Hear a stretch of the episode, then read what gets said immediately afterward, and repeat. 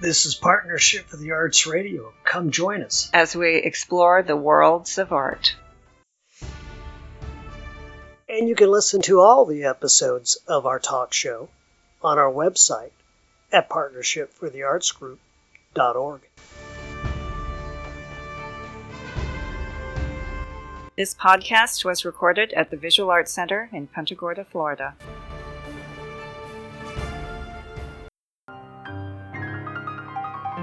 Okay, everyone, welcome back to another episode of Partnership for the Arts Talk Show, where we talk art. And some wonderful jazz for you. That is George Mancini from his latest recorded CD. Yes. Hello, Nanette. Hi, Dave. How are you doing today? I'm feeling blessed. I've got my coffee, Yes, right. so I'm doing great. How about yourself? I am great. Really looking forward to speaking today with Libby Schaefer, Yes. who has become quite a prolific local author, To say the least. to say the least. So, welcome, Libby. Yes. Welcome to the show, Libby. It's wonderful to have you here. Thank you. It's my pleasure to be here. Nanette, how about an intro? So, Dave, I got to know Libby a few years back. Right? With the first book. Yes. When was the first book come out? Uh, 2014. 2014. And at the time, Libby uh, was leading a walk around the murals downtown. Mm-hmm. And she said, Oh, hey, uh, by the way, I'm writing this book about the ladies of Punta Gorda, and it's my dream to have a mural in town. Absolutely. And fast forward a little bit, Libby has written not only The Ladies of Punta Gorda, but three other books, and the mural, The Ladies of Punta Gorda, is finally in progress. Yes. Coming to life. And it's so exciting for me, I can barely contain myself. It's a really neat time. So, want to start with the book? Yes. So, talk to us first, Libby, about the book. The book came about because of a wonderful woman named Helen Roble. And I met Helen when we moved here in 2004. And she told me that I had to write a book for her about the ladies of the town because no one had ever honored them. And I explained to her that nobody would nobody was going to listen to me, nobody was going to do an interview with me, and she said, You're absolutely wrong. And we bickered for a whole year. And finally and that's true, we did because she knew I walked and I was in love with the history of the town and the stories that I had heard. And a year later, I said, I'll tell you what, for your 97th birthday, 90, 97th, Seven. 97. I will write the book, but you will be my first interview. She said, I'm not an important person. I said, You will be my first interview, and down the line, there's going to be a mural painted of the women. And she said, It will never happen. She agreed to do the interview, and one thing led to another. She would tell me people I had to talk to. I ended up with 12 women sitting around my dining room table reminiscing about Tozy Hyman, the supervisor of elections. I ended up meeting people in restaurants and in their homes and everywhere throughout the town. So, tell us about the format of the book because it's really kind of neat. This book I started is in chapters, and each chapter is devoted to a woman. Technically, it's oral history put to words. They are not my words. They are the people that I interviewed. I, I do not infringe upon their history. Helen told me you can do all the historical facts you want in books, but real history is what people lived and what they remembered. And there could be five children in the family, and they could remember an event differently. Does not matter, that is their history. So I chose to do it in chapters and to include photos. Yes, the old photos are awesome. Yes. Because the the, old photos, photos are, are, awesome. very important. Yes. And I gave the stories back to the women to read and to approve because once again, they were not my words. I tape recorded the interviews, and if they said, I don't want this, would you add that? Or if they said, scratch it, I changed my mind. I did that also because they were their stories. So, Libby, how many interviews were included? Oh my heavens, I'd have to go back and count. I think are there 30. Let's see. Happen to have the book Yeah, right I'm here. not oh, su- and, uh, they're not- yes. Say at least 30. 35, I think. There were, there were three ladies who actually their families chose not to have their stories included. Okay. And that was okay because that was their choice. But um, everyone else approved, and I could have gone on and on with more stories, but I knew I had to cut it. What was the process for for doing it? I mean, there's so many wonderful stories. How did you decide? I I started with women who were remembered by family members and are no longer with us, and then I came up to the present day. For example, one of the businesses, Monty's, was a wild animal park back in the day. I'm sorry, what? There was an elephant tied to a pole out Wait, front. what? what? Monty, Monty's restaurant was the wild animal park in Punta Gorda. the new the new restaurant? Yes, it was. There was a pond with manatee in it. There was an elephant tied to a, a pole in front of it. Oh my Um, goodness. the animals made so much noise and the smells were so bad that some of the residents complained, Oh, and only some. only some. And down the line, it ended up being closed down. One has to wonder why. Right. I'm not sure. I have no idea. But it was the wild animal park of Punta Gorda. Incredible. But the man who had it loved Florida and loved the wild animals, and that was his dream. Who was that? Do you remember? I can't remember his name. Um, it was his dream, and he didn't get in trouble at first because his brother was on city council when people complained. But then eventually he, he was fined a few times. He passed away, his wife was fined, and it was shut down. Yeah. Yeah. And it became Monty's only after it was two other places. Right. And then it became Monty's, and we found an old uh, postcard of it, and we gave it to the owner now so that she can have it, and she framed is it. crazy. Yeah, that That's is crazy. wild. Seems you learn. Right. Now, Nanette, I know that out of that book, Helen is one of your favorite stories. Yes. You want to talk about that? Right. I, I know you wrote about 35 women, but I do love Helen's story so much, and she's no longer with us. That's right. So, can you just tell us a little bit about about everything that she did for Punta Gorda? Because really, she was uh, she was very remarkable. She was a pillar of the community. She was a woman who believed she came to this town, drove over the drawbridge, and said she knew she was home. This was where she belonged. She technically was an abused woman in her marriage up north. She was an educated woman, and when she came here, she was looking for a business to run. When was that, Libby? Uh, and 1958. Oh, many women, many. I, as far as I'm concerned, they ran the town from World War II on. They were they were the impetus behind everything that happened in this town. But she came, and at first she could not get a, get her own business, so she worked, and then she opened a coffee shop on 41. There you go. now you're talking. yes. I'm Janet Watermeyer, Executive Director of the Visual Arts Center, and I listen to Partnership for the Arts Talk Show. Okay, we are back and we are talking with author Libby Schaefer about her book, The Ladies of Punta Gorda. We were talking about Helen. So, Libby, please continue. She became the first caterer in Punta Gorda when they were building the Isles. And her business was located in the parking lot of what is now the Celtic Ray. She was a forerunner of, of people standing up for integration. She and she was the caterer who, when they were building the Isles, she when they'd have the open houses, she provided all the food. She had an amazing restaurant on, out on 17 that everyone loved. It was very elegant.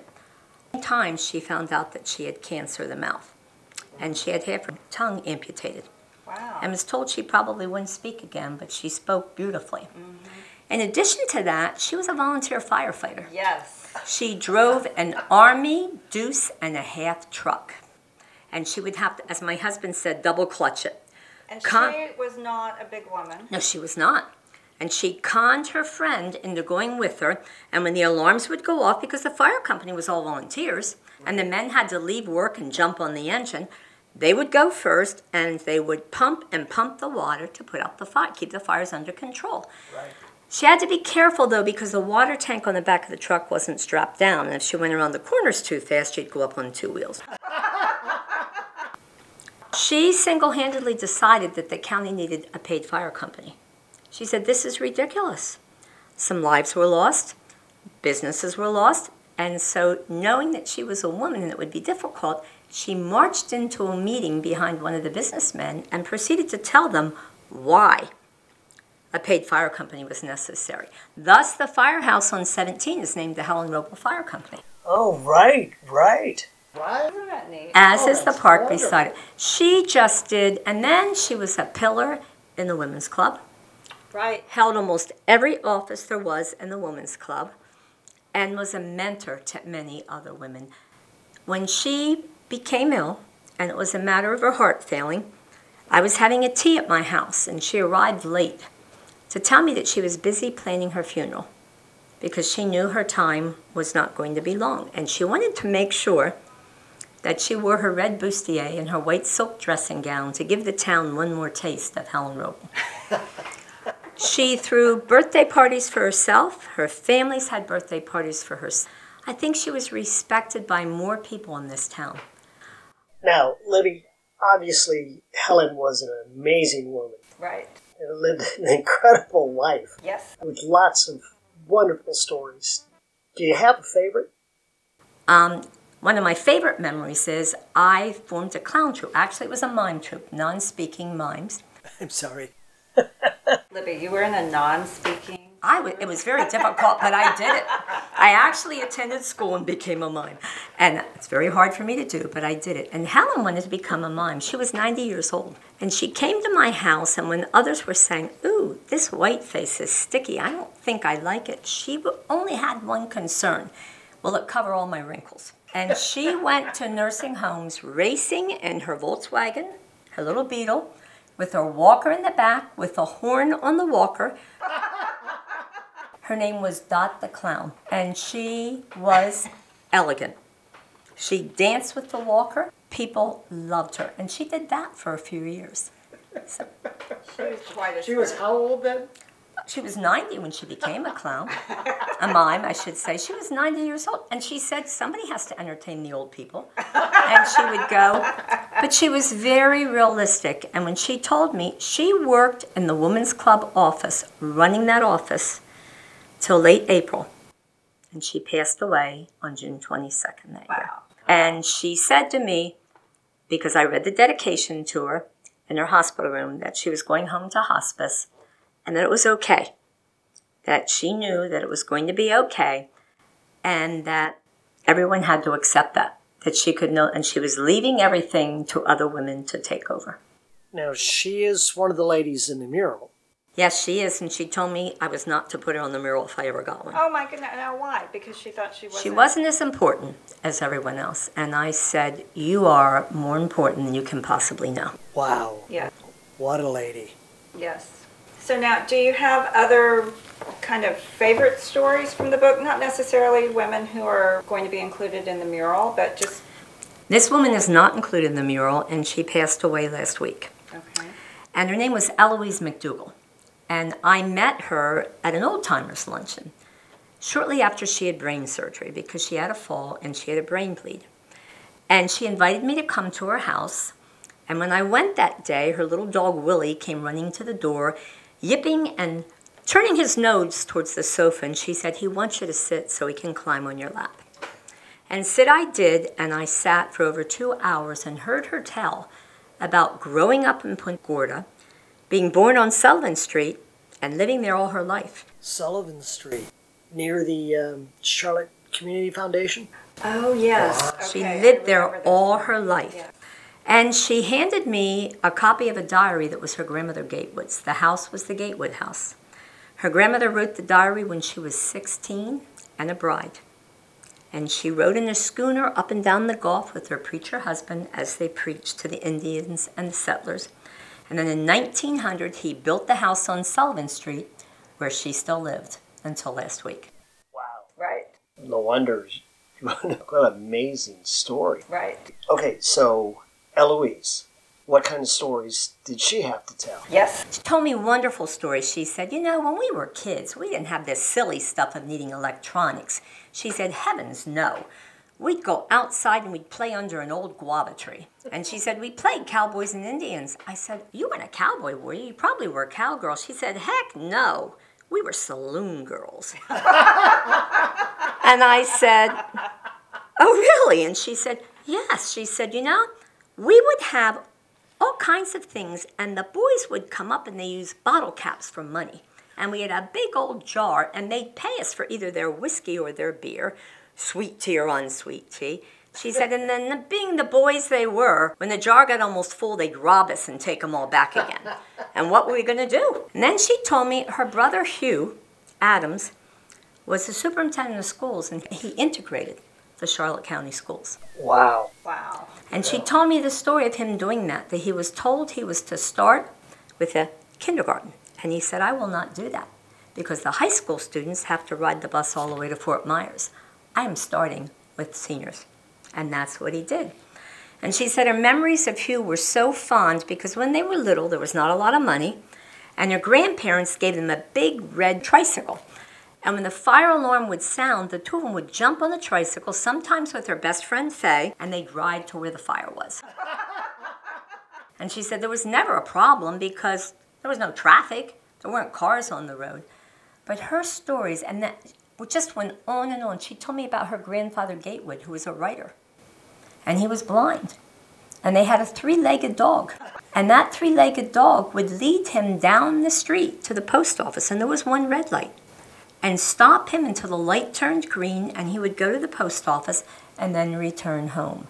She worked at the movie theater. She challenged um, the young uh, soldiers who would come into the movies because we had all the air bases in this area. Right. And she told them that her dog could eat more ice cream than they ever could. And they took up the bet, and she sat in that three legged dog, ate something like 37 ice cream cones, and never got sick.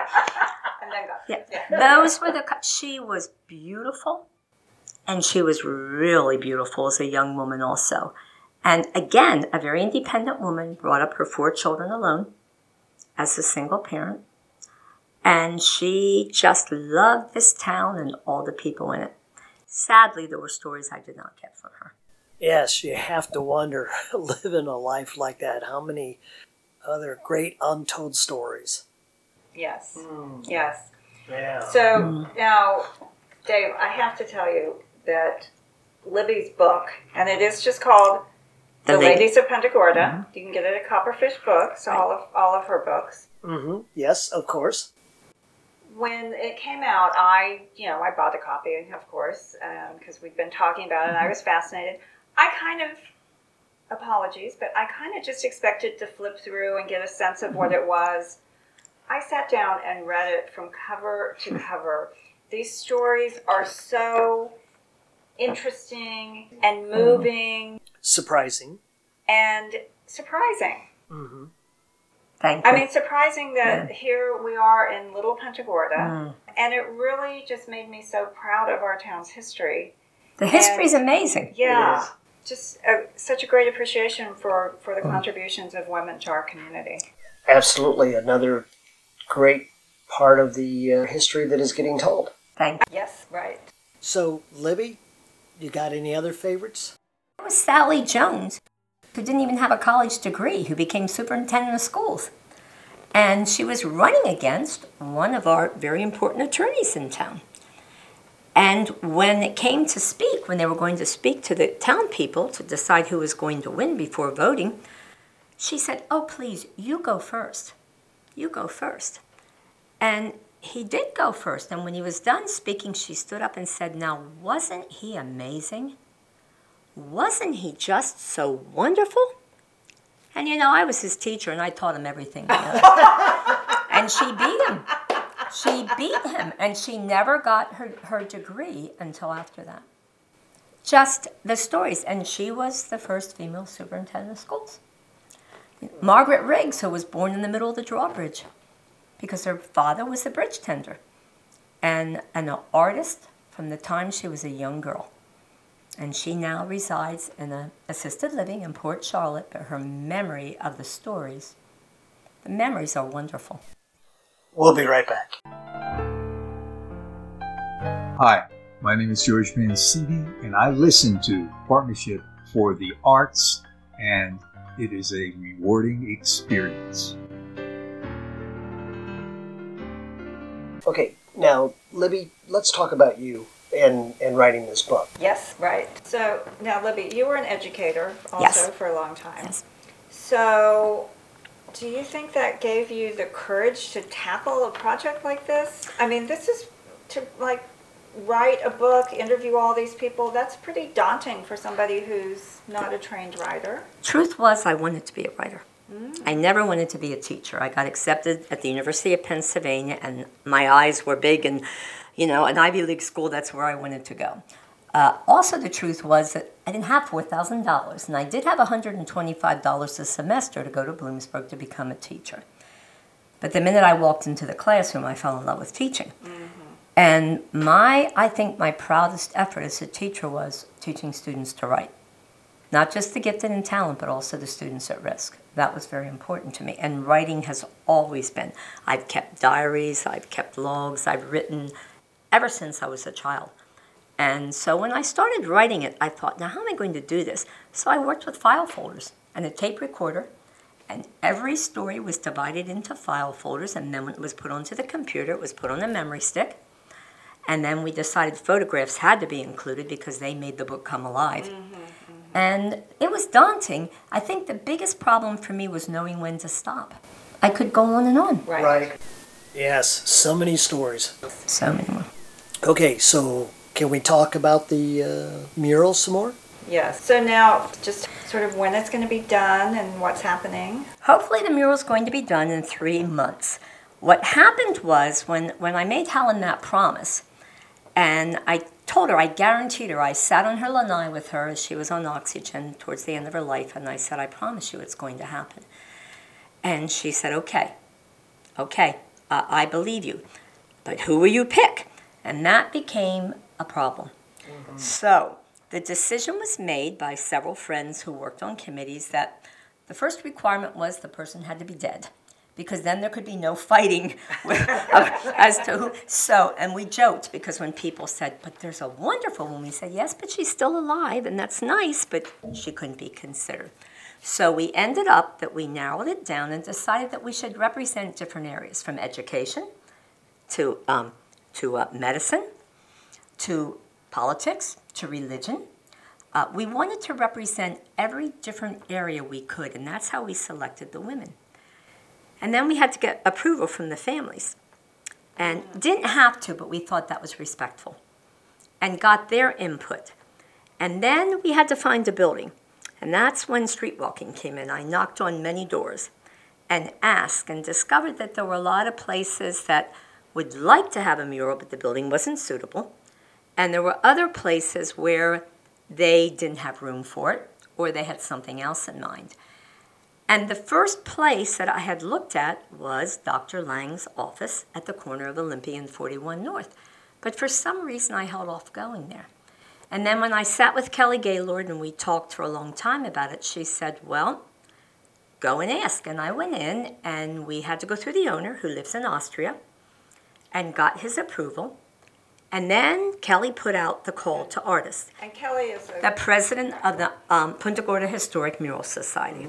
Yes, Kelly Gaylord. We had a wonderful time with her when we did our interview here just a while back. Yes. As well, yeah. Yes, and she worked very hard. As she always does. Yes, she put out a call to artists of what we wanted with pictures of the ladies, and that was quite a chore getting pictures that were really ready to be used and that had clarity. And we had the first uh, rendering made.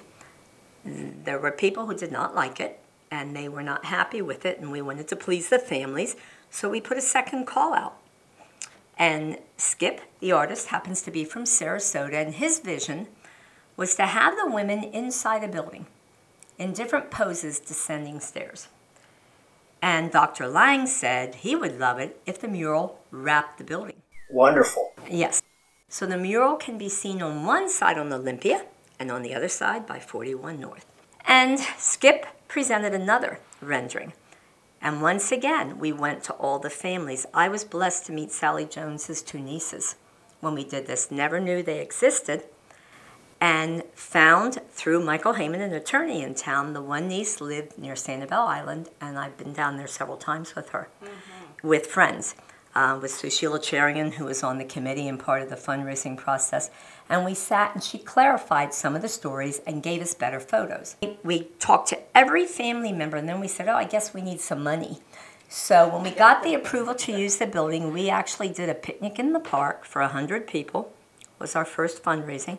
My husband ended up making, I don't know how many hams and turkey breast and all kinds when of they things. they did a picnic in the park, they mean they, not like we, this huge. Well, many community. friends helped. Did friends did help, and we had a hundred women there on a horrible windy day, the only windy day in March. That tablecloths were blowing, but they all came and they all supported the effort. That's wonderful. And how much money did you need to raise for the mural? The mural was thirty-two thousand dollars, Yeah, and we raised like twenty-five hundred. And then we ended up that people went and we got sponsors. And when the book first was launched, it was launched at the Women's Club in honor of Helen. Mm-hmm. And the ladies there, because they knew and loved her, started sending checks and donating, and then people throughout the town. And then we actually ran a, a tea at the Civic Association for 165 people. Another effort. We had china, we had linen tablecloths, and that was another one of our efforts. My husband's a good cook. and then you are an amazing. baker. well, I, bake, yeah. And then we decided, well, why not have a car show? Because we have antique cars, so we had a car show at um, Muscle Car City last year. Oh, that's right. Yes. So those were the three fundraisers that we did. And then it ended up that through sponsors, $1,500 sponsors whose names will go on the wall on, on a plaque, and through donations, the money was raised. Yeah, Well, it's going to be a big day when we do the ribbon cutting for that. right. With lots of Florida desserts from back in the day. Oh, of course. Okay, interesting. Key lime comes to mind first. What else? Well, the ladies told me I had to learn to make kumquat cake and pie because for their birthdays, that's what they had. So my husband is going to invest in kumquat trees because they're quite expensive. And every time I visited someone, I had to take something kumquat.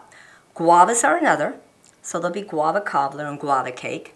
I'm sure key limes, mangoes, Meyer lemons, and Peace River Silt Cake, which was a recipe from back in the day, which Scott Shively at the Blanchard House Museum found for me. So it's going to be a Friday afternoon event, sort of like a tea, and everybody's going to be welcome and they're going to be treated to Florida type desserts. All right. Okay, Nanette. I can name two people who are going to be there. That would be nice. That would be nice. Okay, so we're going to look at wrapping up part one of our interview here with you, Libby. Uh, thanks for taking the time. We'll get back to do part two because there's a lot more stories to tell. So, Libby, Well- thank you for being here. Thank you. And Nanette, you have a good day. Thanks, Dave. You too. Yep. Talk to you soon. Soon enough. Okay. Like all that jazz that you heard during the show? Well, listen to the very end of the track for an extended play because you'll get a wonderful example of that by George Mancini. So, everyone, thanks for listening in. This includes part one of our interview Join us next week on Partnership for the Arts Talk Show where we talk art for more of our conversation. with author Libby Schaefer. This is Partnership for the Arts Radio. Come join us. as we explore the worlds of art. This podcast was recorded at the Visual Arts Center in Punta Gorda, Florida. And you can find this and other episodes of our talk show on Facebook and our website, partnershipfortheartsgroup.org.